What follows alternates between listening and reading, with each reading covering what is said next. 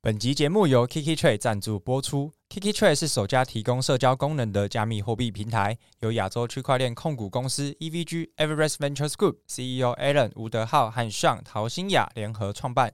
在 Kiki Trade 论坛上，能与 KOL 和币圈同号交流投资心得，也可以参考 KOL 是如何进行交易。另外，还能利用追踪功能 follow 其他用户进行深度交流，让用户在投资的路上也能有伙伴一起同行。现在开户时输入邀请码 just NFT J U S T N F T，完成新手任务最多可以得到六十二 U，让你在熊市也能薯条交大。赶紧下载 Kiki Trade 免费撸 U 吧！呃，NFT 我会觉得其实现在市场还没有太成熟，没错它，还是很早期哦非的常阶早段期。。那对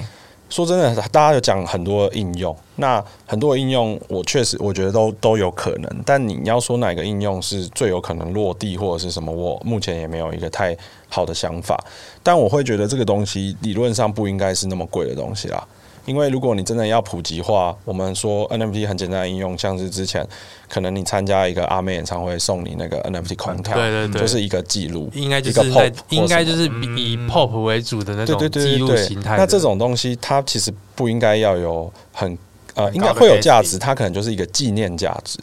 嗯就像是我以前会集邮，或者嗯是集一收些藏收藏球员卡东这西种东呃，西它可能是在未来十年后，可能反映出慢慢反映出那个对对年代的对价那值。甚至又是这个是你个人自己对它的价，值，就是说我曾经在几年几月几号参加这件事情，嗯是我个人，但可能换到你身上它没有价没有值价。值啊，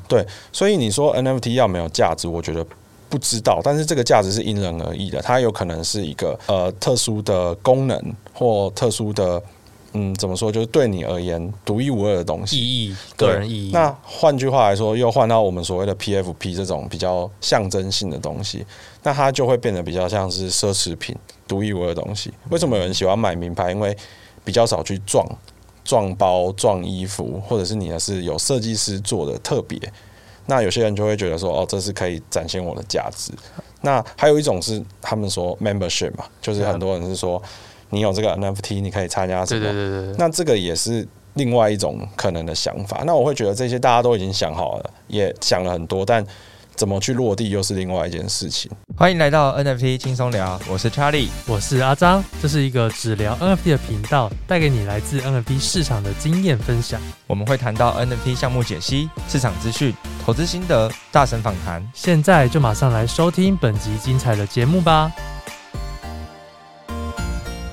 Hello，大家好，欢迎收听 NFT 轻松聊，我是 Charlie。我是阿张，今天这一集呢，非常开心的，我们邀请到了台湾 crypto 界的 OG，同时呢，他也是那个全球最大交易所币安 Binance 的 OG 啊，是前一百号的工号在一百号以内的，就是元老级的人物。然后呢，他之前呢也待过台积电以及中信的 MA，那同时呢，他也是离全球华人首富 CD 最近的男人的。我们跟我只要认识这个人，就认识了全球首富。所以让我们一起邀请今天的大来宾 Alan。嗨，大家好，我是 Alan。那啊个说 OG，我觉得有点那个太厉害了，其实就比较其实真早的很厉害啊相对早。对对对，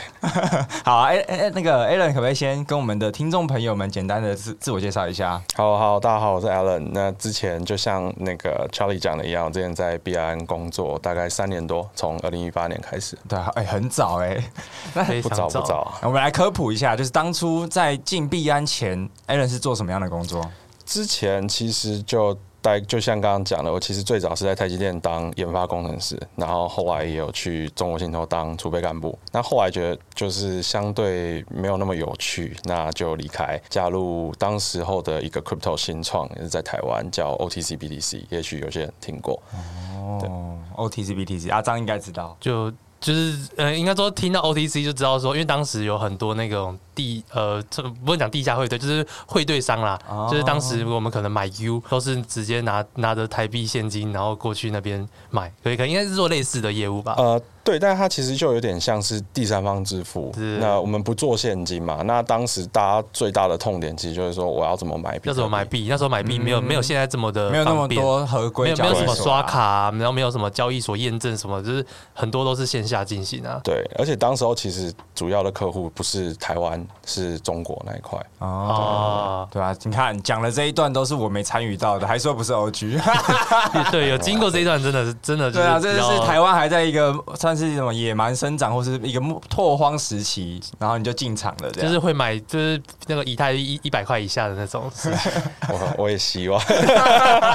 OK OK，所以那时候待了就是 OTC、BTC，然后对。后来有还有去另外一个也是在台湾的 crypto 新创叫 Joy Soul，、那这公司还在，后来现在是 rebranding 啊了。对 OK，那主要那时候也是在做呃，那个时候其实因为相对来说 j o y s o 的编制人更少一点，所以就多多少少都做，有碰一些 BD，也碰 operation，然后有帮他们 cover 一些客服的东西。嗯哼，嗯哼，OK，所以反正在台 Crypto 台湾的一些新创也大概就是一两年的时间，还是呃，其实没有那么久哎、 OK 因为那个时候这两家的经历加起来可能不到一年哦、嗯对，然后最后在 j o y s o 的时候，刚好看到币安在真人嘛，对就其实没有用什么内推或什么奇怪的方式，我就是网站上直接投申 请申请，哦那然时后候对，然后就收到面试邀请，然后也很幸运的就进那去那。我蛮好奇的一个点是，当时币安应该还不算是太有名，对对吧？那时候还诶算早期，哎也算有名了，因为其实我那个时候已经是二零一八年的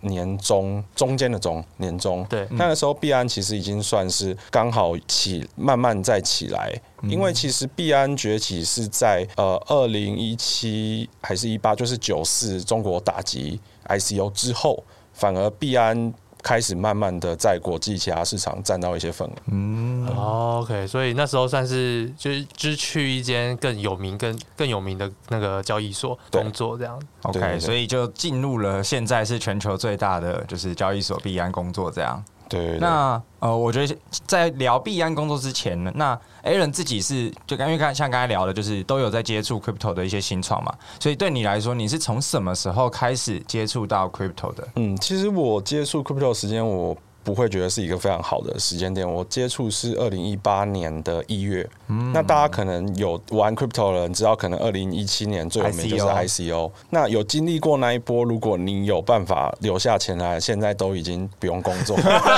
干就是没精力啊，现在才在这里吧？我说我啦， 所以 所以我们三个才在这里嘛。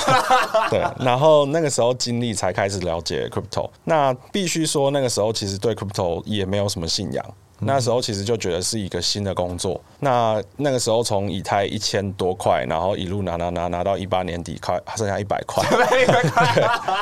所以很惨。哇，这是进来就直接踢大一个大熊市而而这且那样，时候一个底那个一百块，那时候还蛮还还还算有一阵子蛮对难熬的，一。百多很久。对，那那那时候就是后面牵扯到的就是比特币到底还会不会继续存在的那种议题。对，但比特币死了很多次了。对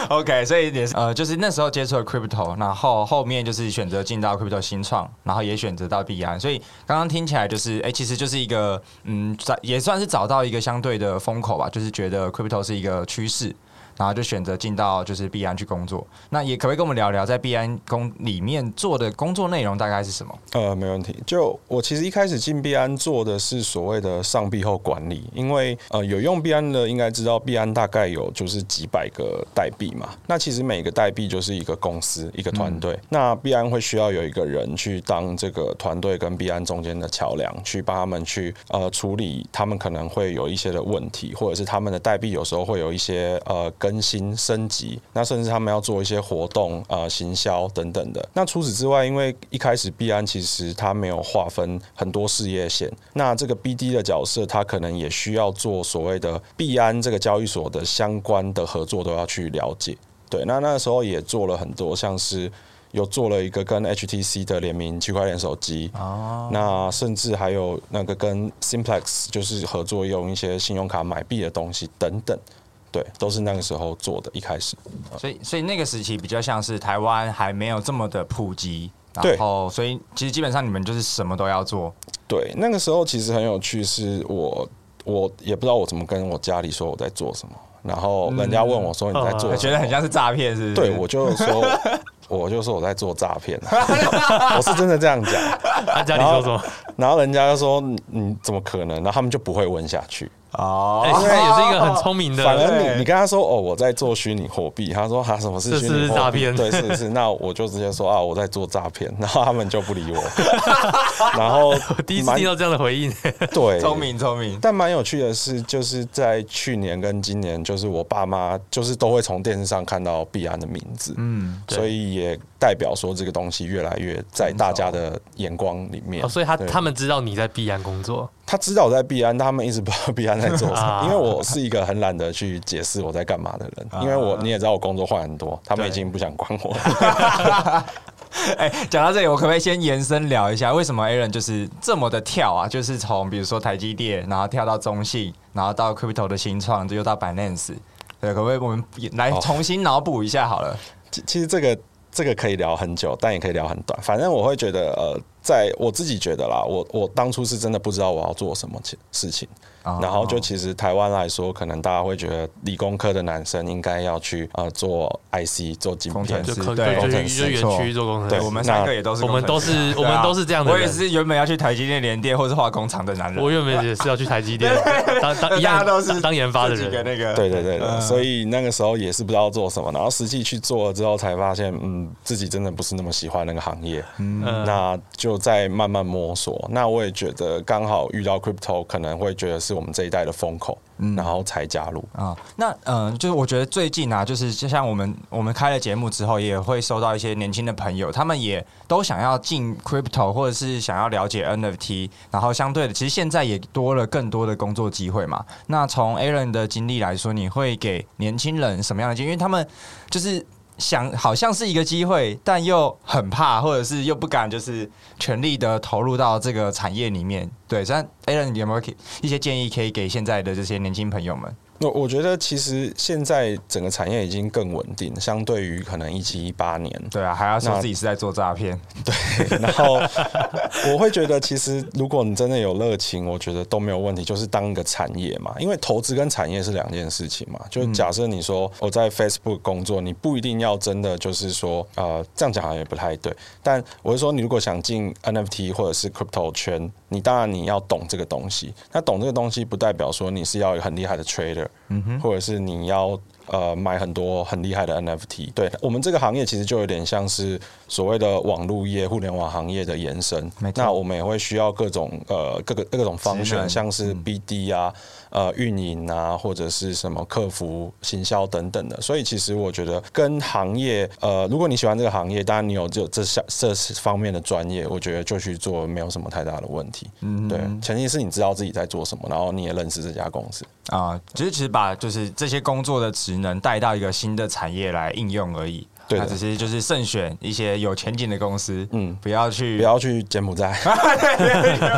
其其实他其实他这样子就就还是有点像是哦，我今天跳去了什么 AI 产业、五 G 产业，我只只是对我的工作内容可能都是一样的，只是换了一个主题，换一个公司版就是换一个主题。没错，没错，就是像以前也有红过什么 IOT 啊，对对对对对或对 AI，那其实都是一样，就是换一个主题，那其实产职能是一样的对东西，。工作技能上面只那是都一样对的，那当然，我觉得还是有一些方选可能会需要一些特定的专业知识或技能，那那个就是另外一件事。但是其实大方向的是，我是觉得差不多。嗯，然后有有很多年轻人这边会有一个就是怎么讲梦想，就觉得说好像进交易所就会得到很多内线消息，或者是有很多什么私募的机会。我这这个是会会有的，会真的会有吗？员工会有吗？呃，我我必须说，其实以前以币安来说是没有，因为其实币安一直对这种所谓的内线交易跟呃消息是把控的非常严格，我们是零容忍，就是只要有泄露或者是一些相关的呃调查，发现你有一些呃不是奇怪的啊，就奇怪的行为，那我们是直接开除。哦对，那你也可以看到最近 Coinbase 也很多人在调查说它的什么一些上币有一些内线交易，那这更严重，因为它是美国公司，那 SEC 会可以直接去执法的。哦，所以有些人可能会觉得，哎、在交易所你是不是可以知道什么币要上，可以先买？那我必须说，也许有人知道他也许赚，可是我觉得那个都不是这一两年会发生的事情，那可能是在很早很早野蛮生长的那个时候可能发生。嗯在你进币安更早期那那那个环境之前啊，在跟之前，这个我就不清楚了。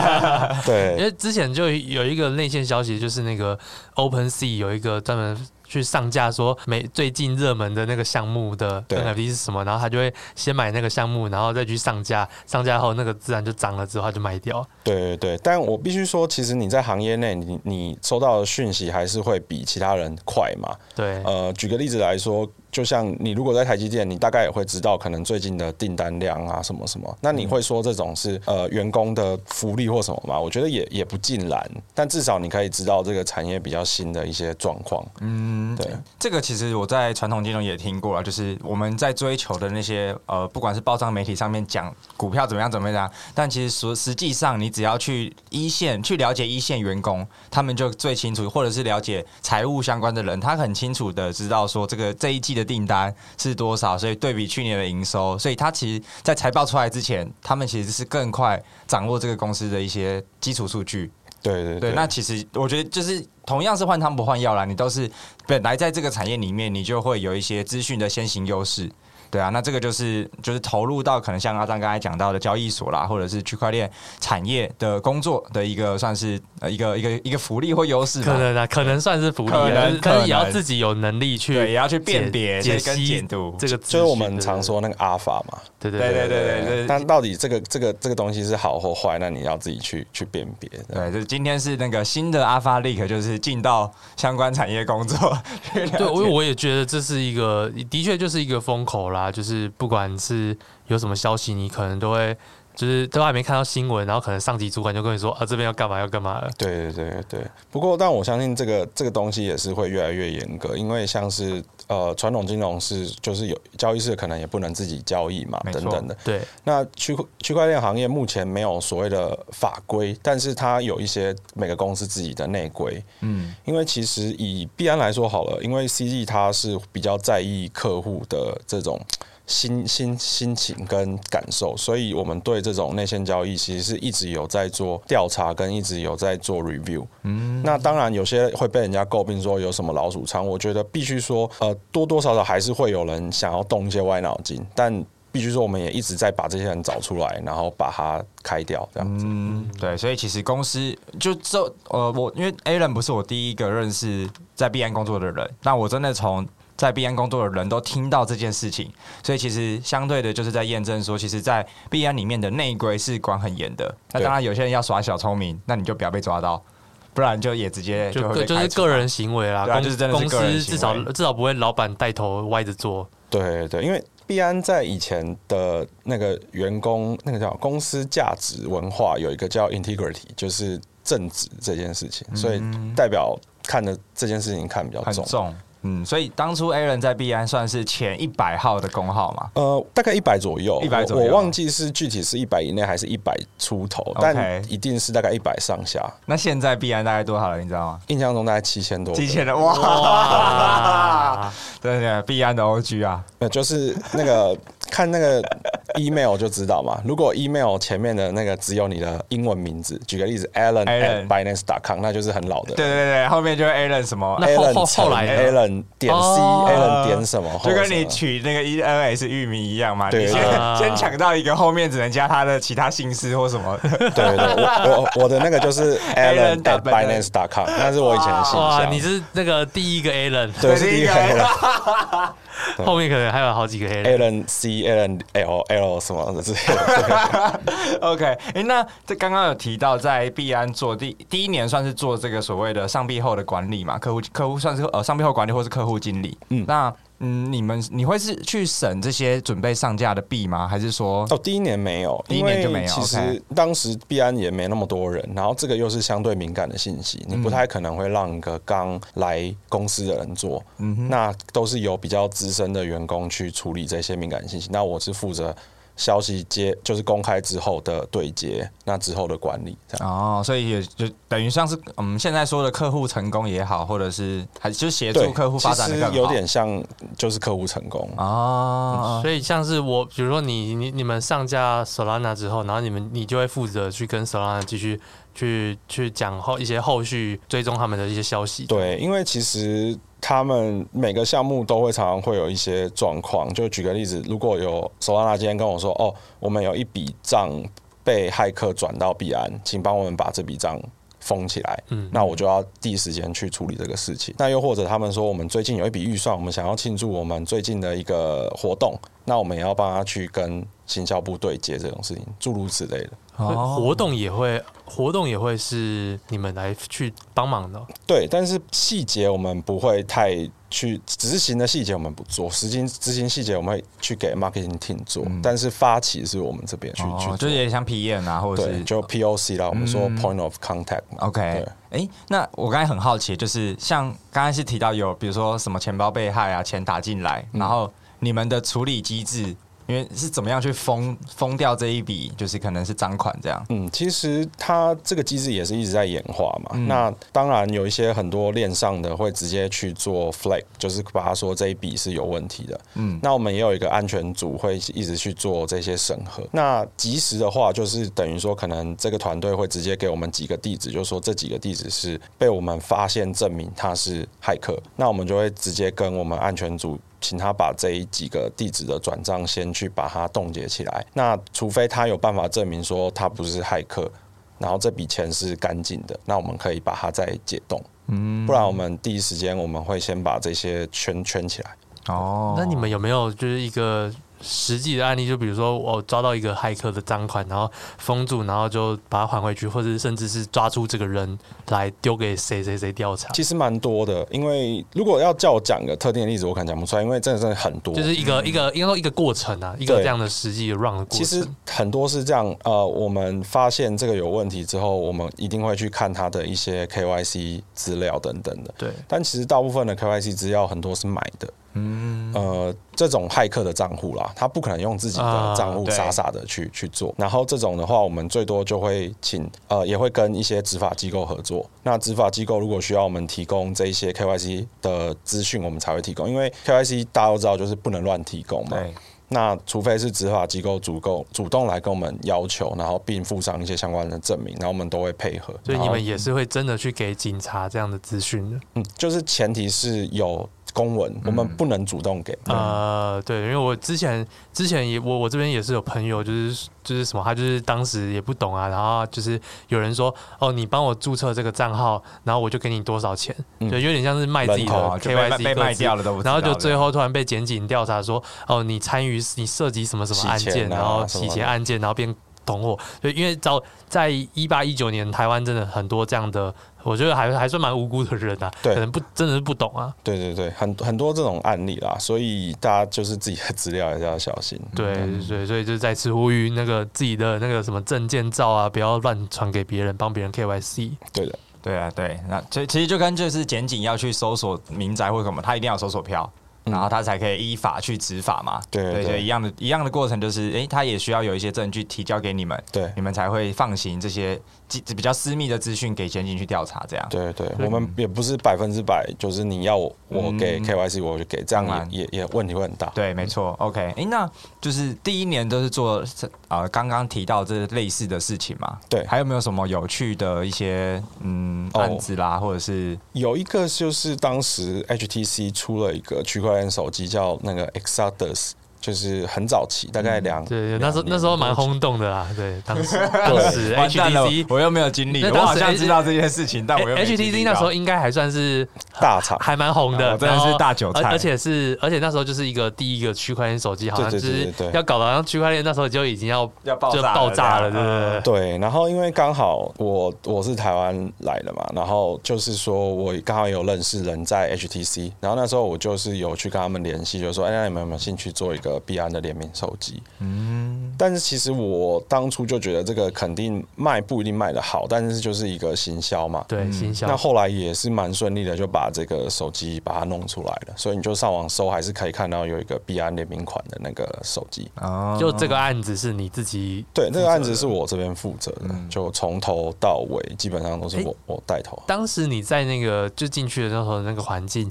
呃，公司的组成都是大陆人居多吗？还是说台湾人也有很多？其实币安一直以来都是蛮，我觉得是蛮 globalized 的一个公司，就是因为老板 CZ 他其实是加拿大籍的华人，所以他其实对欧美的文化跟相处都很 OK，所以其实我们也很多是。不同国籍的同事，那除了就是那个我们刚刚说台湾、中国，甚至还有一些新加坡、欧美、日本等等的，什么俄罗斯、欧洲都有这样。嗯对所以当初进去的时候是 base 在台湾，没有没有没有，哦因为其实币安一直以来都是比较像是我们所谓的远程办公。其实，在 COVID 还没开始之前，我们就就远就程已办经公是。OK 嗯对，但是我可能会到处飞来飞来飞飞去，去，然后去不同呃地方的 office，、嗯所以当初我也待了蛮多国家，待一阵子这样子。是因为要去接洽那个国家的业务吗？嗯就是客户啦，其实也蛮有趣的，是说有时候其实只是刚好因为有某个主管刚好 base 在那里，然后你就去找他跟他工作一阵子，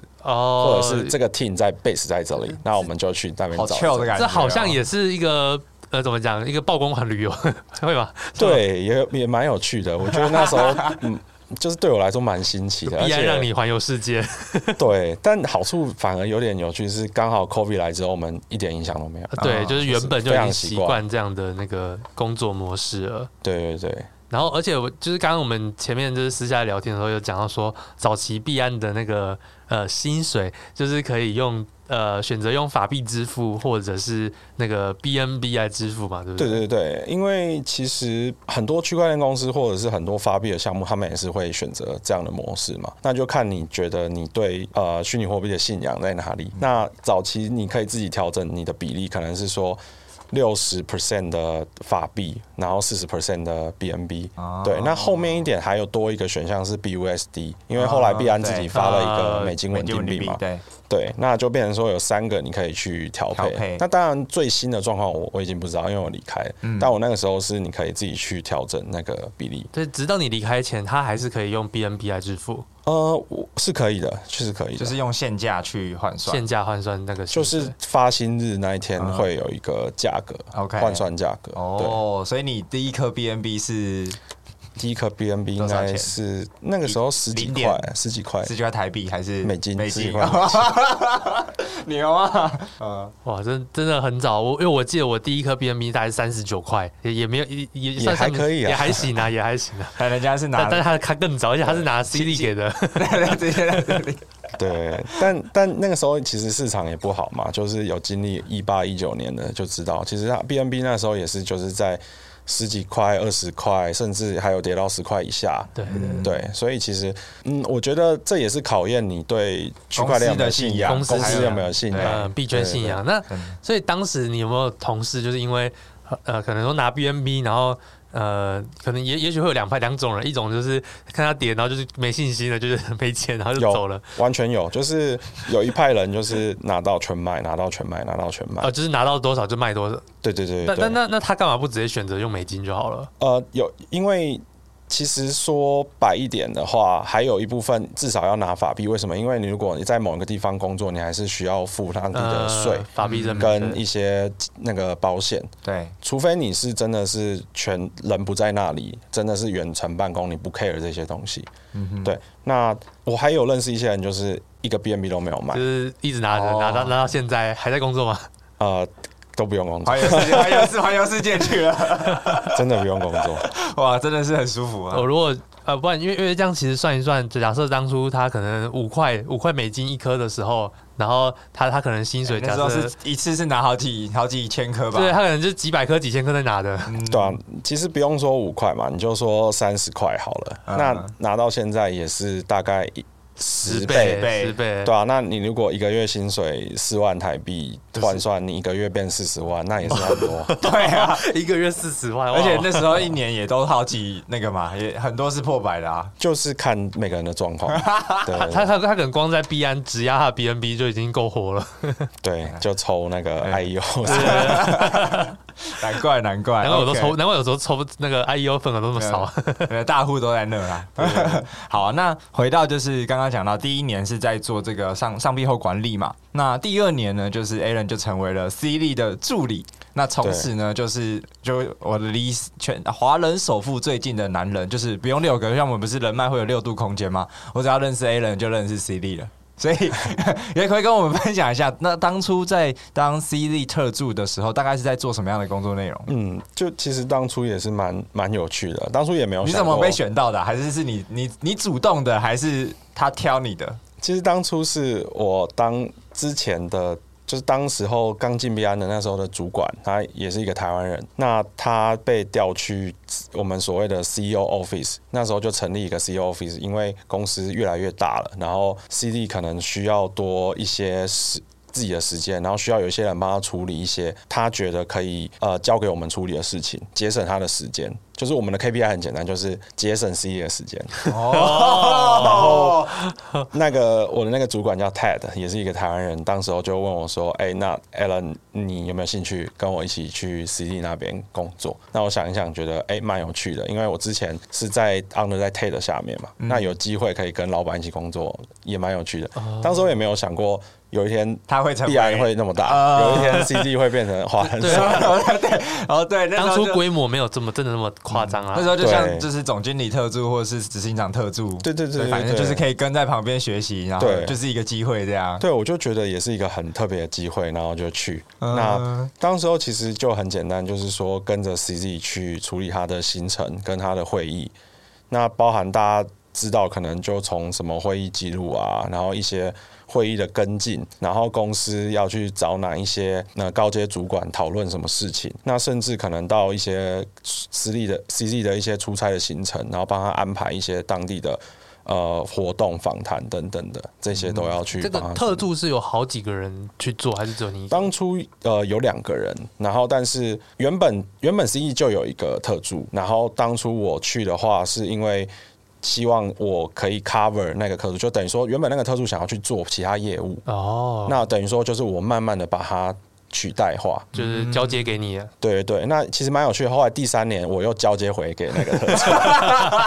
我我那为什么又又又又又不当特助了？哦，因为其实我自己的想法很简单，就是我觉得特助这个职位很棒，那但是会缺乏一点你自己 hands on 的经历，就是你看很多人做很多事情，你看 CD 处理了很多事情，但你自己其实没有处理任何一件事情，你只是用一个旁观者的角度， OK，哦，对就就没有一个真正实战再去带一个 project 的这种。对，就对没有对对 ownership 这样。对，所以我后来就觉得我还是应该要回业务单位去累积一些经历，那个才是我的。那总不能说、哦，我跟着 CD 看了什么，我跟着 CD 做了什么这样子。嗯，那比如说，因为呃，跟跟着 CD 大概有一年左右的时间吗？还是对对那嗯，我觉得在他旁边应该会看到比较多不一样的格局，或是不同的看事情的角度。嗯，那也可以跟我分享，比如说那段时间对你来说成长最多的，你觉得会是什么？其实我觉得那段期间对我来说蛮特别也蛮珍贵的，因为你能看到跟真的能跟一个这么大公司的主管那么接近，然后看他去开每个会议。处理每个角色，我觉得是很难能可贵的机会。是啊，然后 CD 有一个很有趣的特质是，他真的是一个工作狂。那他每天的行程就是都排得很满，就连吃饭的时间你还要特别帮他标起来，不然他可能也哦 OK 不会去吃。吃饭也要当工作，对，然后他除非你帮他留一个空，不然他会一直工作，甚至就是周六周日他也是工作所。以睡觉也要帮他安排吗？呃，睡觉他自己 会睡觉，对他其实睡很少。对他，他体力很好。 他就是一天到晚都是在开会，对，大部分他的时间都是在开会，然后你常常看到他会发很多 Twitter 嘛，嗯，其实大部分是他发的，他自己真的会看，他自己会去，他很喜欢在，因为大家有玩 crypto 知道，就是 Twitter 是有点像是 crypto 的 Facebook 或者是 Instagram，对对对，那 CG 是很呃参与其中的人，然后会去看每个人的反应，然后每个人现在在讲什么，讨论什么，然后自己也会发 post。所以他就是拿一些琐碎时间，就是拿来发 Twitter 看 Twitter，对，然后没有其他的时间，就是真的都是在处理公司的事情。哦，所以那一年对你来说应该是一个很大幅度的成长，因为随着会知道说，哎、一个公司的大老板，然后他是怎么样安排他的时间，然后你又要帮他安排他的时间，那对对压力会很大吗？还是一开始其实压力蛮大的，但后来其实习惯也好，因为我必须说，C E 是一个没有什么价值的人，他没有说我一定要吃什么，或我一定要你要准备什么东西啊不会，不会耍大牌啊？对他完全不耍大牌，然后他就是其实他很好安排，就是你不要浪费他的时间，然后你只要 就是东西其实弄得越简单越直接，他其实越好。就就把他每个时间都排好，不要冲突到，就是时间啊对安排对的对，好好就好。对，那其实也也某某种部分也跟币安的一些文化有关系。像 CG 开会，他就不希望人家做一个什么 PowerPoint，再从从头跟他讲到尾那种，他反而希望你简简单单写一个 one page 用 pitch？对 One Page，就我们都用 Google Doc，然后就说、呃你要我干嘛，然后为、嗯呃，要就多少简钱单，的文字一然后条一条列出来就好了。对，然后你可以带来什么？那我我看了，我觉得没问题，那就做。那如果我有问题，我再来问你。就你不要再跟我介绍说，哦，因为发生什么事情，所以我们要做什么，他会觉得他是在浪费浪时费间。啊我觉得好棒哦，他好好很有工程师的那种对谈的他方式。本来就是工程对本来师出就是身，工程师对，所以他的思考的方式，我觉得也是比较偏工程师。我觉得刚刚这点就是我有看 Aaron 之前 Facebook 其实有发过，对就是你拿就是新创这种国际级的新创文化跟对比你之前待的 公司，然后就会发现那个效率啊，或者是真的时间会就是节省很多，对然后而且也会更有工作效率。对，但但我不会说这是一个百分之百一定对的事情，当然我觉得还是当然看公司的状况、文化看文化还有每个人的适应程度。我觉得工程师的老板来去做这样的文化是一件很棒的事啊。对，他说他执行的比较彻底嘛，他嗯是真的这样子。因为我很常听到有人跟他约开会，然后开三分钟，C 就说：“那你到底要做什么 啊，他也很没耐反心而的，反而是对方做的很精致，然后 CD 就没耐心听了。？”对你，你反而跟他越直接，他越知道你要啊就干嘛、不要讲那么多废话，或是不要铺那些故事嗯什么的，就所以是直接切入重点就所以好。过去大家在学那种 P 群要做什么很精致的简报这件事情，在必安不 work。 其实也也不能说不 work 啦，我觉得 看对谁啦，对谁对对 CD 不对 work，但 CD 对不下 work 面或者对其他部门可对能就 CD work。比较需要那种像是 elevator pitch 那种，你怎么要在短时间之内对吸引他的注然后意？三那个电梯三分钟什么的，难怪 KPI 就是怎么样帮他节省时间嘛。对对对，因为对他而言，他最缺的就是时间嘛所以他真的就是从一开始到现在，就是就每天都一直在工作，一直在工作。嗯，我我必须说，现在我不知道，因为现在公司组织结构也很大，那也有找了一些高管来帮忙做一些管理的东西。那至少我待的那段时间，我觉得他自己是就是事必躬亲，每件事情都亲力亲为去做，都都没给自己休息时间的，很少很少，这是真的很少哇。塞！对，啊，我觉得我我那时候印象很深刻，就是因为那时候我记得那个华人首富的新闻出来，然后就看到 A 人抛出他跟之 前 CZ 的跟 CZ 的照片合照，就说哇，没真有的没有想过有一天这照片变 得那么珍贵。对，周围完了就出现这个神人级的存就在，就只这样差印出来跟 C- 那个给 C D 签个名之后，可以发拿去卖 NFT 了。我哦真的，我到现在还是觉得很奇怪 这种事情，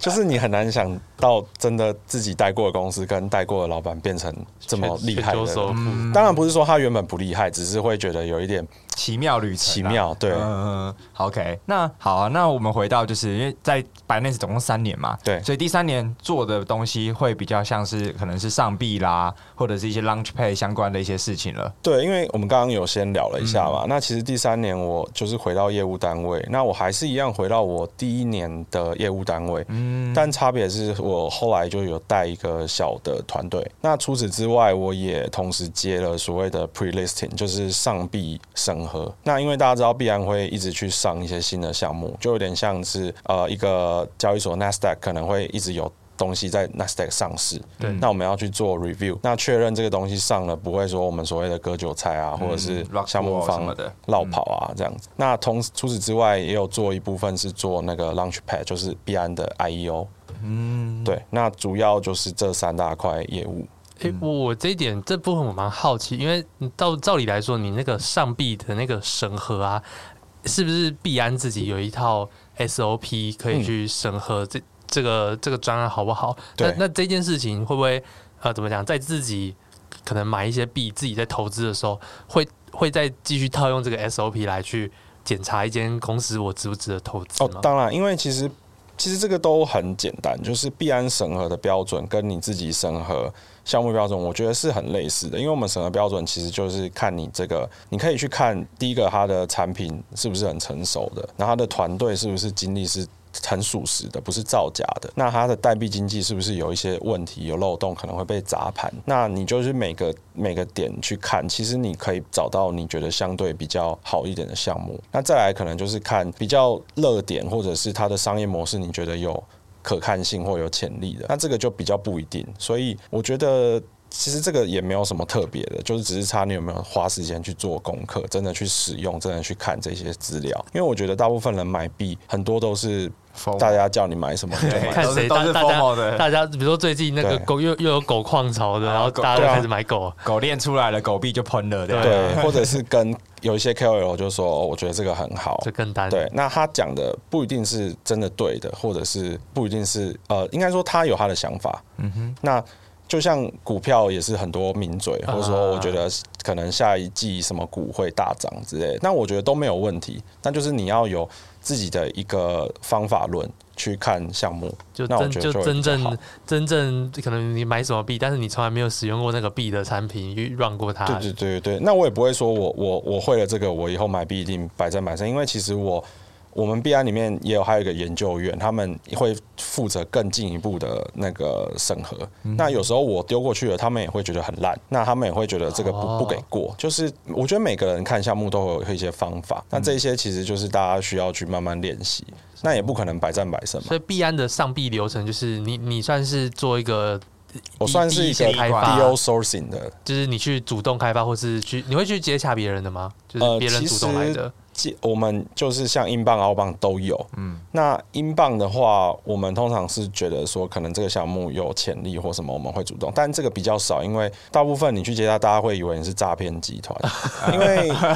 币安不会知主动道欸来对很多都说哦。以前大概一八、一九、一七年的时候，就很多人会自称说我是币安的上币组，啊，然后你给我多少钱，要骗代币就可以上币安。嗯，然后很多人就是傻傻的被骗，然后就打寄信到币安，就说哦，我钱都给了，为什么你没有没有上上我的币？嗯那后来发现都是诈骗，所以我们英镑会做的比较少，但后来有做，因为我们后来也有。加入一些就是让人家去确认我们真的是不是币安人的一些机制，对，对，那哦，这个是澳镑啊，说不好意思，刚刚一直讲成英镑。然后呃，英镑的部分就是他们自己可以去投那个上币申请，然后我们也会定期从上币申请去看项目，看有没有比较好的这样。所以你就是固定就是从那排列表里面，然后去挑，就是开始一个一个看，然后看哪些不错的就丢给研究部门。对，就是从那一个池子里面看，加上自己在市场里面找，那有好的就丢给研究部门这样子。然后研究部门他们那边审核 OK 就上了吗？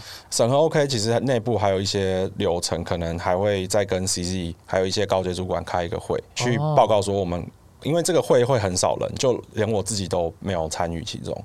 可能就是就是不到一只手掌的人。嗯所以现在每个币在上也都还会再过 CZ 那一关吗？对，因为 CZ 之前有一段时间说，我想要了解说每个币呃上的每个币我都要知道，哦因为他想要确认不会有任何风险风或者险是对哦，欸哎那真真的的很亲力亲为，真的是很。我我对我想说这么多币，所以 CZ 每个都看过，我觉得这不容易耶。对，但但 CG 他自己也不交易啊，他他其实真的不是不不交易的人，他也没时间交易。说实在的，对，哦，他就是他专就是要专把注公司专一直注变发大展币安而已。财富累积最比他去交易还来得快，只要币安做的大，他比 做的交易他交易快快很多啊，这赚的速度不是交易可以达到的没。有错。哦，哎、所以呃，所以刚刚就是阿张也有在补充，就是整个在币安这个上币的流程嘛。那嗯，比如好，那我们再跳到 Alan 的第二块，比如说做 Launch Pay，那 Launch Pay 它会是一个什么样子的工作内容？因为相对于呃上币 Launchpad 的项目会更早期一点，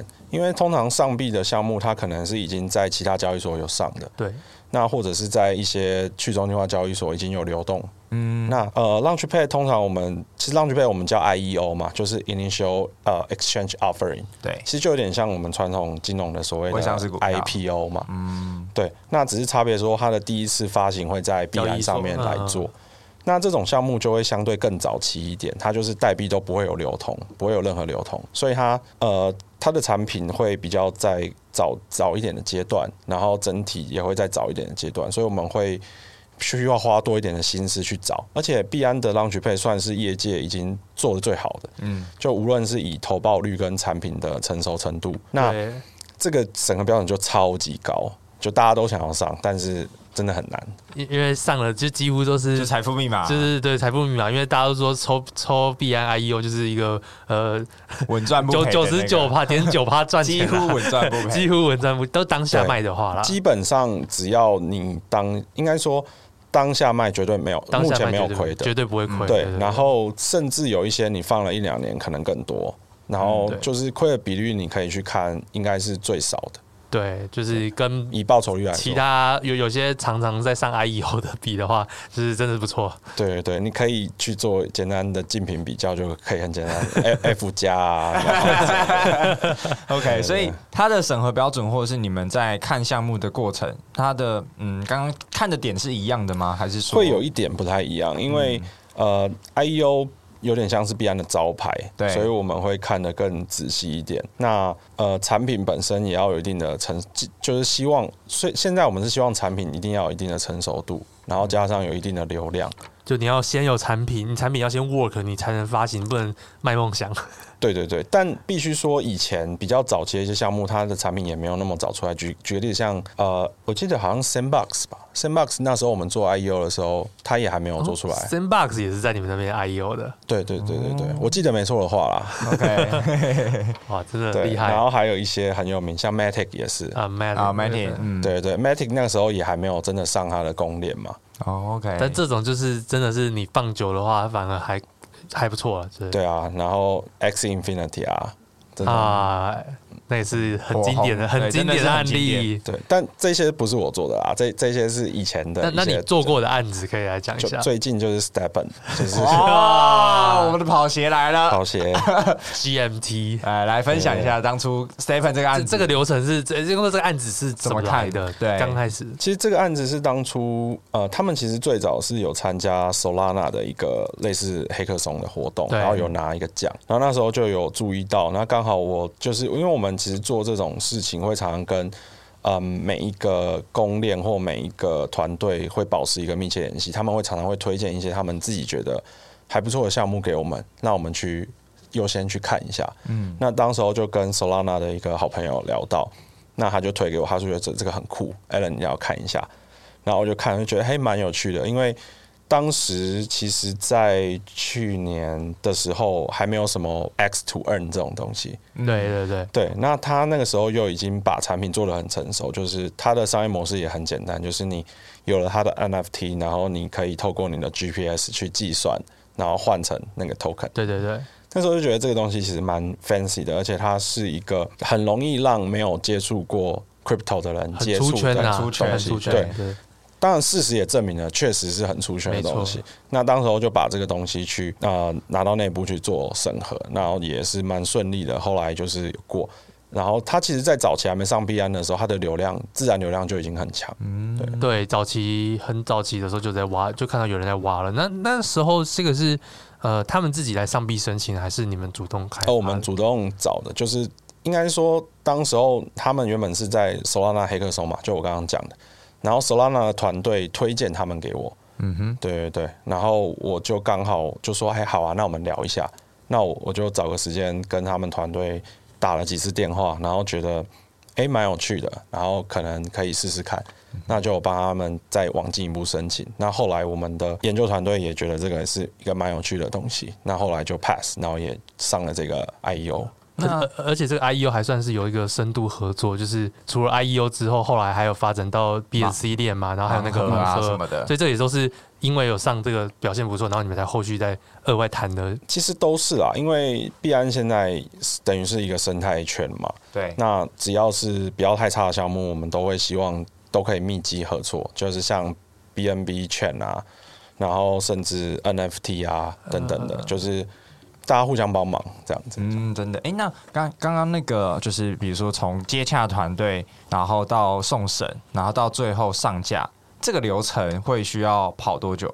哦，其实跑蛮久的。呃 s t e p e n 的 IEO 是今年的三月，二月底三月，我记得没错的话。然嗯后，其实我们在去年的年底就开始聊了，哦其实陆陆续续就聊了也快快大半年，嗯，对哦，因所以为我们也是需要一些流程审核，加上呃审核完有时候会给他们一些要改进的东西，或者是我们希望他们可以达到的目标。真的是很严格哎、对，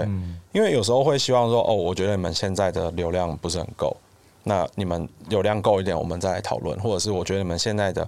代币经济有一点问题，可能会被砸盘等等的，就可能也要需要他们去联络一些私募投资人去改一下他们的代币经济，让他们所长所久一点等等。所以其实陆陆续续沟通也是需要时间。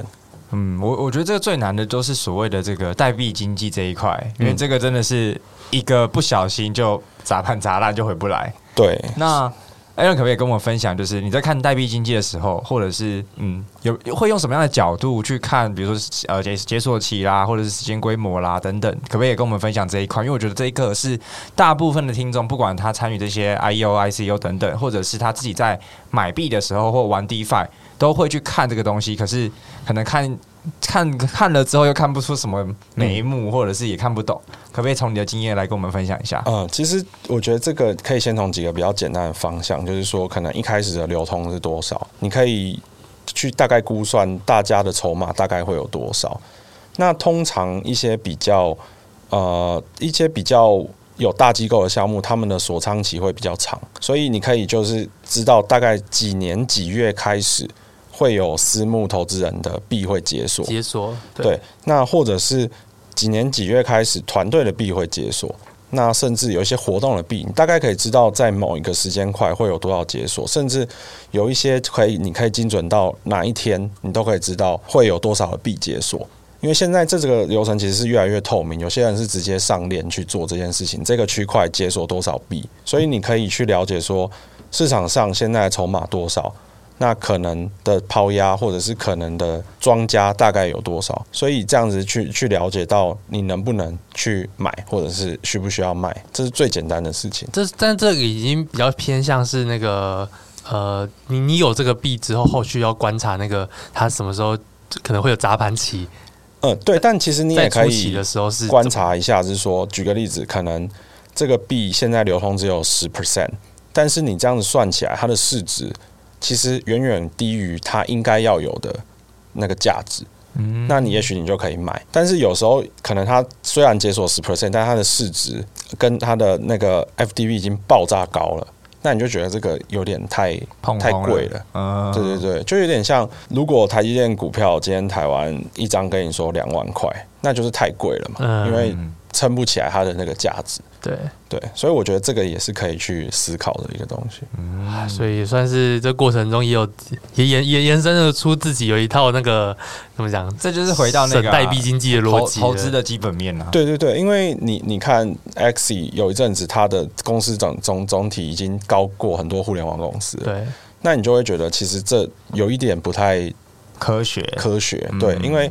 它相对它的产品跟它的成熟度没有那么高嘛。对那你要支撑这样的市值，又没有这样的一个底气，那它很有可能会跌。嗯，对，那这是就是比较像基本面分析的东西。对对那在哦币安这样子上一个 Launchpad，他们也会币币安本身也会去投资吗？嗯，大部分我们都会也会参与投资，就算所以也算是 VC 轮的一部分。对，但是我们我敢保证，币安投的项目的锁仓期都很长，就是我们自己也会锁。嗯，就对避免去砸盘或什么的。对对对，因为说实在没有必要，就是最简单的例子，嗯，Terra 币安投资了，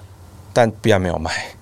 那解锁之后，币安会卖吗？ 解锁之后，呃，投资部有所谓的 portfolio manage management，对那他们会有一些策略去卖，当然绝对不会是用砸盘的方式去卖，就是可能用一些线性或者是一些量化的方式，哦，慢慢的出。就有专门的投资部门是在做哦那对币的部其分。，实这个就跟传统金融资本出场有点类似嘛。啊，对对对，你你不能说我一解锁我就是市价买然全后部大砸家盘，一起砸，你就对大家一起死。 大大家家一一起起死死，真的，因为对于币安来说，我们没有必要，也不需要。对啊就是第一个，我们会把我们自己的名声玩玩烂。对那第二个，呃，其实以那个获利来说，我们当然也是要比有一个好的获利 ROI 嘛。那我们这样子砸，绝对不会有好的 ROI。说实在的，没错嗯哦，哇！我觉得今天这一整段分享，就是让我们一探到底在 Binance 工作是什么样子。而且，我觉得 Alan 也参与到了，就是好几个不同时期都有一些成功的代表作，那包含最近期的这个 Stepen。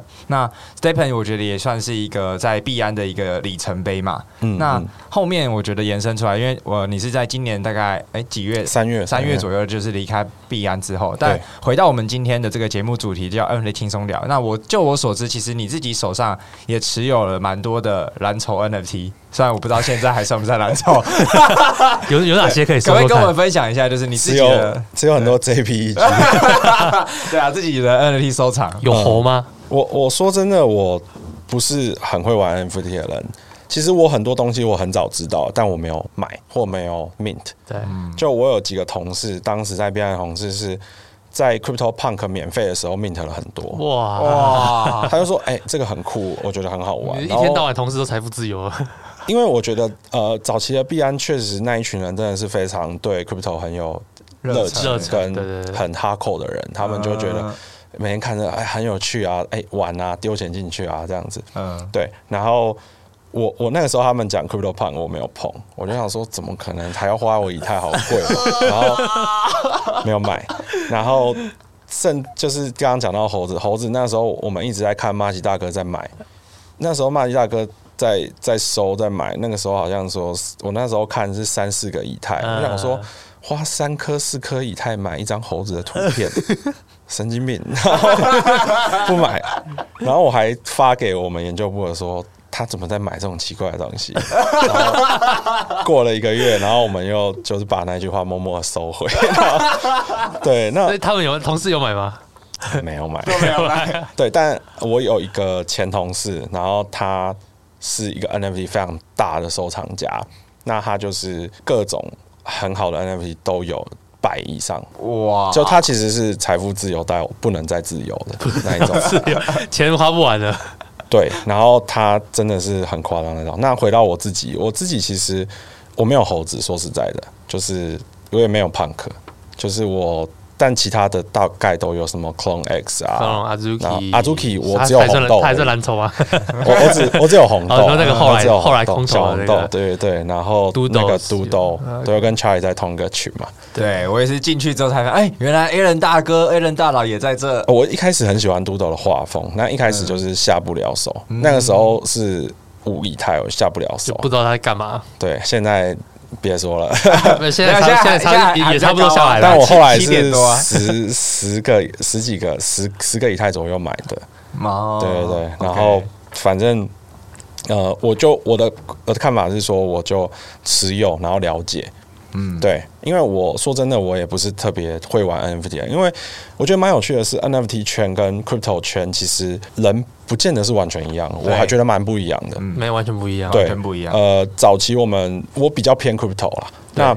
我们 crypto 在看 NFT，后来我们发现，哎、奇怪，怎么这些我们都不认识？但他们很很屌，他们就赚了很多 钱，或者是买了很多很很屌的 NFT。对，对，那所以我就后来也是算是也要继续学习，就了所以我了解看看对对对，自己，因为我觉得无论是 NFT 或 crypto，最简单的学习就是你自己亲力亲为下去试所以你就是你的策略就是买着蓝筹，然后持有，持有。对我其实也不太卖，会会 去做一些土狗的买卖吗？我以前有试过，就是买一些去命抢一些百单，然后后来发现都很惨，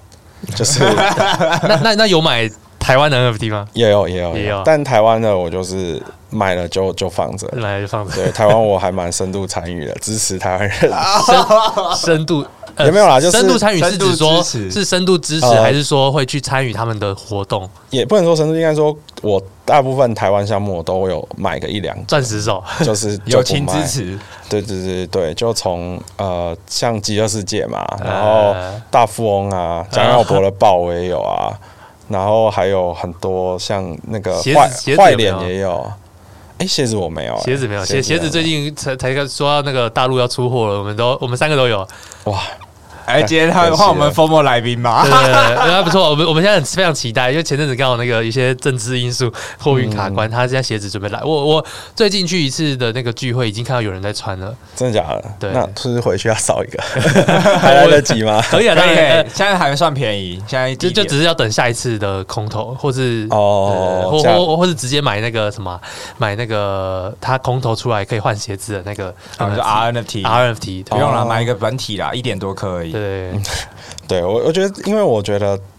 其实只要项目团队不要太真的有想要做的事情，我觉得支持哦不是一个什么我事觉情。得台湾团队真的都还算蛮认真，想要做事情。台湾其实，在 NFT 这一块，我觉得是在全世界来说算是可以有名，是蛮有名的一个嗯地方，也因算为走蛮前面的。在跟很多项目聊，他们发现台湾人对 NFT 的参与是很大的，很大的多项目的 Discord 里面 NFT 都是台湾人。哦对，就就只能说，真的只是就可能那个国外的经济，呃，国外的资金很难进来台湾，因为可能都是发展中文的。对除了这个之外，像台湾的 NFT 真的是，我我真的觉得是一线水准的。嗯，其实蛮有趣的是，呃，反而是中国对 NFT 的参与。因为一些政策因素的关系，没有那么深入都。被挡那住台湾反而在这些 NFT 的呃热潮，就是去年底、今年初这一波，其实是蛮重度参与的。对，嗯就至少说现在全台湾，呃，可能 maybe 四十岁以下，你随便问一个说 NFT，你大概知道就是有没有听过？其实热狗大都发了一首歌，大多人对对 对，大多人都都会都会知道啦。 对对对对对，我觉得这一点是蛮酷的。那你那你自己会去玩那个呃币安的那些 NFT 吗？我其实比较少诶、因为我自己不是说必安的不好啦，我自己是觉得说，第一个我对 NFT，我就像我刚刚讲的，不是那么深度的了解，或者是一直在追这些 Discord 讯息的人，所以我比较像是一个 follower，然后我会也比较相对以太坊上的 NFT 比较有信仰。啊、o k 我也买过一些 Solana 或 Polygon 上面的，但是我觉得 相对之下，好像大家会觉得以太坊的 NFT 比较有正统性，对，对就是会有一个血统思维，明白贵感。贵族明白恋，感贵族对对对恋， 以以太坊就是贵族恋，对对对，虽然你比较贵嘛，但是大家比我们现在比较耳熟能详的，好的，我们所谓的蓝筹都是贵，什么月鸟啊那一些都是在以太上面。月月鸟现在最近可能又又又不能算蓝 筹了，也是啦，它是超级顶级蓝筹变一般蓝筹而对已啦对。对对对。对对对，那甚至更早什么那个世界女人那个，那啊我我我我些我一开始真的看不懂哎、因为我一开始觉得好丑，我我我说真的，我买了我也我也看不懂，但我买，因为我就觉得说，就是如果说真的是女权主义的人，他们要碰 NFT，第一个可能就是碰这个，嗯，会有归属感啦，因为他可以找到全世界一群都是女女女权对女权主义，的对那个。对单纯以对这个方向而已。那我觉得关键啊，就是因为我们前几集聊了一些就是 B A Y C 的 holder，他们可能进场就是一颗以太。我觉得最最直接，我现在找到一个核心的 mindset，就是第一直觉你觉得这个图好看，你买得下去。像我们就是看到了你五颗嘛，四五颗，就怎么那么丑，这是什么那？那对也也来问一下，你当时看到 Punk 跟当时看到 B A Y C 的那个图片，你第一直觉是觉得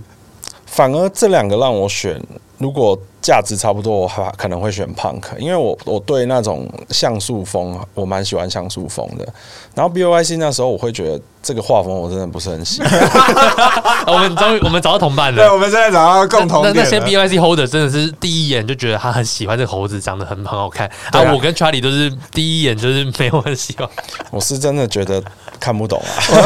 我是真的觉得很丑啦。所以这也是为什么没有赚到钱、啊。啊所对啊以证明说有时候赚钱跟这眼不光到个眼光我们哦跟眼光有眼光关没有 到，也没有什么关系啊 就，那时候就觉得说这我们的眼光配不上这个价值，这样啊。是是我的问题对，我们格格局不够，格局不是够。我们眼光太狭事实窄。证明就是我们的错。没错没那错，那回到就是 Alan 你自己，比如说刚刚有提到 crypto 跟 NFT 其实是两个完全不同的市场。那对嗯，比如说你，因为你其实是重度参与 crypto，然后也现在也是有认真研究 NFT。那你自己的话，你会怎么看未来这两块市场的一些发展机会？嗯，就呃 NFT 我会觉得其实现在市场还没有太成熟，没错它，还是很早嗯期非的常嗯阶早段期。。那对说真的，大家有讲很多应用，那很多应用我确实我觉得都都有可能，但你要说哪个应用是最有可能落地或者是什么，我目前也没有一个太好的想法。但我会觉得这个东西理论上不应该是那么贵的东西啦。因为如果你真的要普及化，我们说 NFT 很简单的应用，像是之前可能你参加一个阿妹演唱会送你那个 NFT 空调，对对对就是一个记录，应该就一个是在 pop 或应该就是嗯以 pop 为主的那对种对记对录对形对，态的。那这种东西它其实应该高的会有价 ASP 值，它可能就是一个纪念价值，就像是我以前会集邮，或者是集一些收藏收藏球员卡东西这种东呃，西它可能是在未来十年后，可能反映出慢慢反映出那个对对年代的价对那值。甚至又是这个是你个人自己对它的价，值，就是说我曾经在几年几月几号参加这件事情，是我个人，但可能换到你身上它没有价没有值价。值啊，对，所以你说 NFT 要没有价值，我觉得不知道，但是这个价值是因人而异的，它有可能是一个呃特殊的功能或特殊的嗯怎么说，就是对你而言独一无二的东意西。义，对个人意义。那换句话来说，又换到我们所谓的 PFP 这种比较象征性的东西，那它就会变得比较像是奢侈品、独一无二的东西。为什么有人喜欢买名牌？因为比较少去撞撞包、撞衣服，或者是你的是有设计师做的特别。那有些人就会觉得说，哦，这是可以展现我的价值。那还有一种是他们说 membership 嘛，就是很多人是说，你有这个 NFT，你可以参加什对么对对对对，那这个也是另外一种可能的想法。那我会觉得这些大家都已经想好了，也想了很多，但怎么去落地又是另外一件事情。其实这些概念，你要说很新嘛，没有，其实大概两三年前都有人提过哦、但是就做不出来。就是 NFT，你是说很新的东西，也也没有。那为什么两三年前它就没有人理？我觉得有时候也是看整体环境。就像刚刚讲到，就我爸妈都知道币安，那以前不知道。还没有新的新的东西可以去炒啦。对，然后像最近包含我们知道的 Instagram，然后 Twitter 都开始有一些 NFT NFT 的头像认头像的证，资源，那其实也是对于 NFT 大众化的一个进展。对我会觉得这个东西未来还是有很多商机。那商机本身不一定是在 NFT 这个东西，有可能是它的商业模式。嗯，对，那它就是一个技术嘛。对啊对对对，看然你怎么后玩 crypto 的话，我也觉得是这样，就是 crypto 也是越来越成熟。那当然，越来越成熟，监管也会进来。那越来越严格的情况下，你你的可能获益获利的这个呃潜在报酬会潜降在报酬低，对一定会降低，但是还是会有很多衍衍生的一些商机，因为就像我们说 Internet Internet 当时候进来，你可能以为说哦 Internet 进来，那是不是做什么宽频，做那个那个那个机、嗯，那个机台波波接机还是什么 Router 那种嗯 router 对不对？cable 那种会赚钱，结果不是，是它后面衍生出来的那一些软体互业联啊网的商业模式，Facebook、Google 对对这些，对，所以我觉得都还是有很有想象空间。嗯那当然，呃，现在很多人会觉得 crypto 是一个很投机性的金融商品，那确实 crypto 的风险很高，因为它第一个它不会，呃，就我们美股、台股我们会有时间开盘时间跟收盘时间，嗯但 crypto 没有这件事情。再来，crypto 没有一个垄断，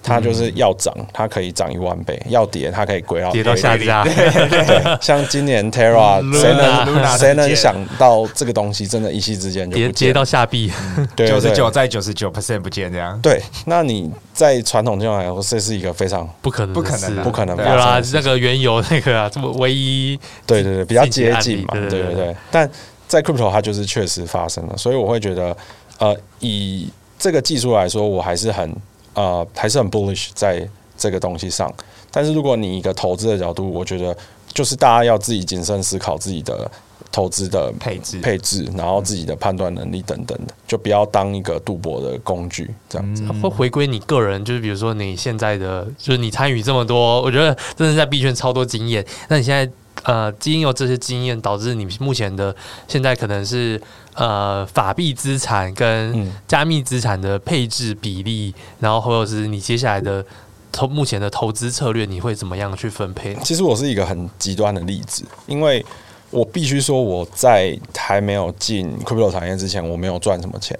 呃，虽然我你看我待过台积电，待过中信，但其实你仔细算一下，呃，其实其实仔细算，你真的没有办法存多少钱，因为我之前还有学学贷，嗯，然后加上自己的生活费等等的，可能最多你也就是有一点点钱。嗯，那进 crypto 之后，我的钱就是一直都是在领 crypto，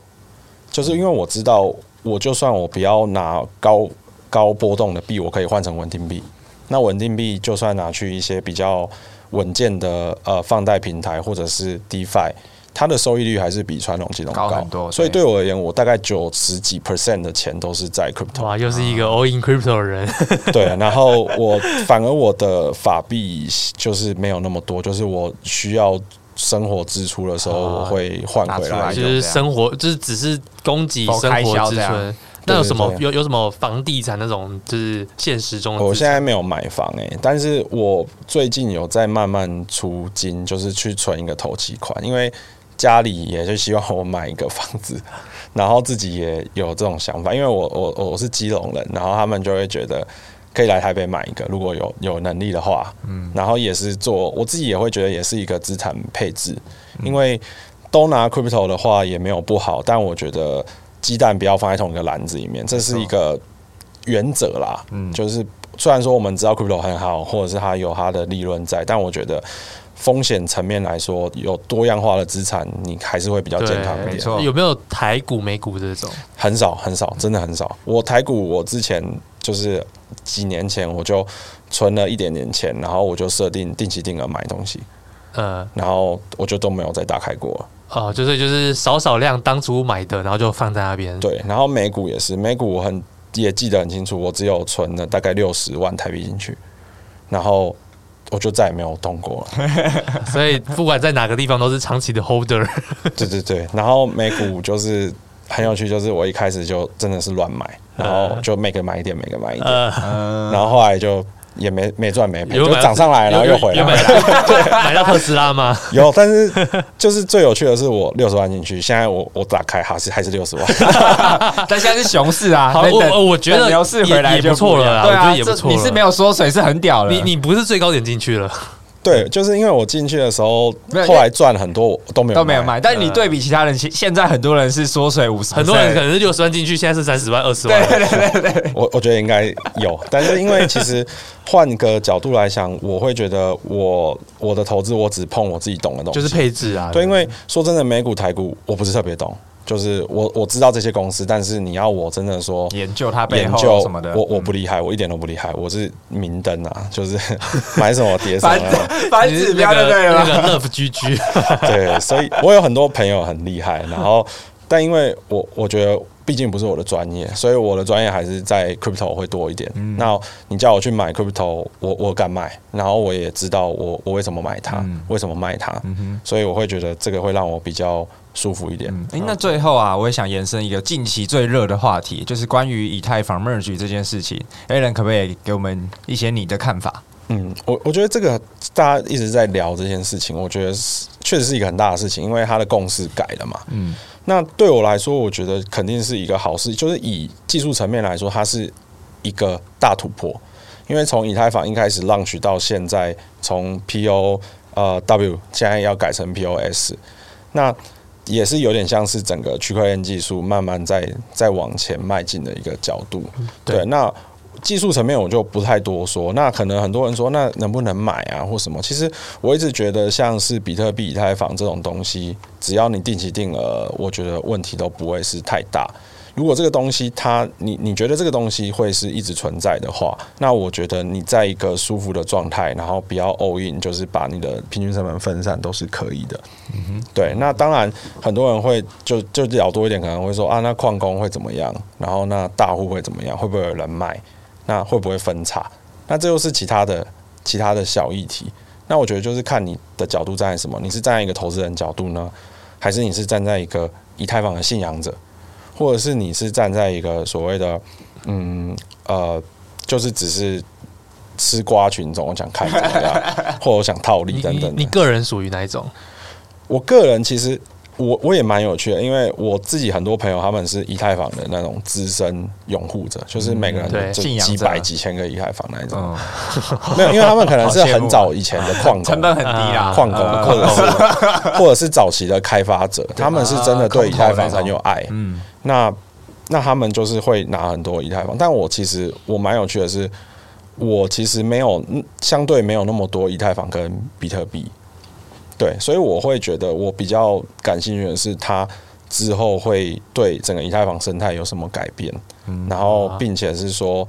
其实以太坊最根本的问题还是没有解决嘛，就是它的速度。对那我会觉得还是要等其他的东西应用上。那当然，它的共识层面解决的时候，其他的东西可能解决的方式也会比较简单一点，或者是它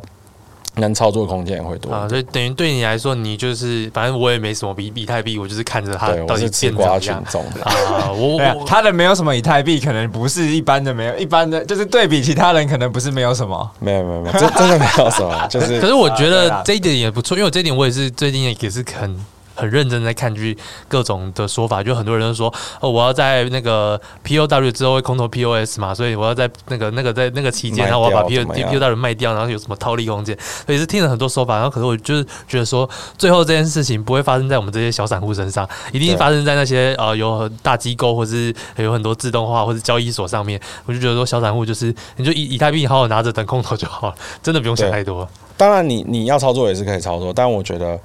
其实最对就有点像是神仙打架嘛，对，神仙打 架，你你一个吃瓜群众，你你能干嘛？除非我今天有什么几万可以，呃对对，对我觉得量够大才去想这件事情。如果他如果你的量相对量来讲很小，就有时候多多操作反而是增加自己失误的机 会、对啊，因为其实很简单啊，不是上涨就是下跌嘛。 对 啊，大家不是都说五十趴上涨，五十趴下跌？有讲跟没讲的一样，这样。就 就对啊有有时候不动就是最好的方应变措施啊。对，因为我其实自己也因为这种事情吃过几次亏，就是像之前很常大家就是什么加息、升息那种联准呃，会就讲话，因为某些消息想要去做一点操大作，家会想说，哦，好像要开多，好像要开 空。那后来发现，其实有时候很多人操作逻辑反而是有消息不不不不准不动， 嗯，对，就是有些人反而是消息出的那一天他是不操作的。因因为就会就会他就会有些人就会直观说哦，这个消息来我要做多，但但大家都觉得做多的时候，这时候反而就要做空，就是没有一个对这个我。我必须说我，我自己不是一个很厉害的投资人，就是我比较像是因为这个进入这个产业早，然后有刚好因为产业常踩在得风到口上，红利。对我不是一个厉害的投资人，但是我会觉得说，很多人一个消息都可以正反面解读啊。对啊，对，就像上次那个说加升息， CPI 升息到底是怎样？其实升息不是一件好事嘛，对啊那也不能说不是一件好事，就是说它会造成就是利息变高，然后大家会压力会多一点。对但其实有些人那时候那天比特币涨很多，对啊，因为比疫区低，结果就喷，哇，就是这你个逻辑你这我个也判断对，就是它它 我也觉得很那 个。整体来说，绝对来说它是一个坏事，但是它比相对来说它又是一个好事，然后它就涨了，就是对，那你要怎么判断？那我我没办法，就是交给你们自己嘛。就是很多人都比我厉害啦，对，说实在的，对，但我觉得今天就是这一集真的很开心，可以邀请到就是全球最大交易所的币安钱的钱钱，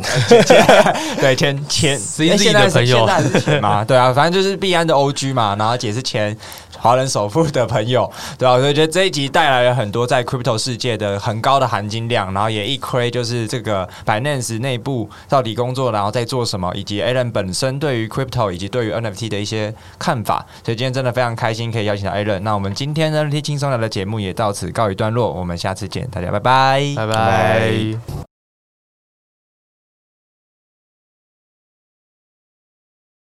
如果这集节目对你有帮助，欢迎在 Apple Podcast 留下五星好评。我们会不定时分享听众留言及解答问题，非常感谢你的收听，我们下次见，拜拜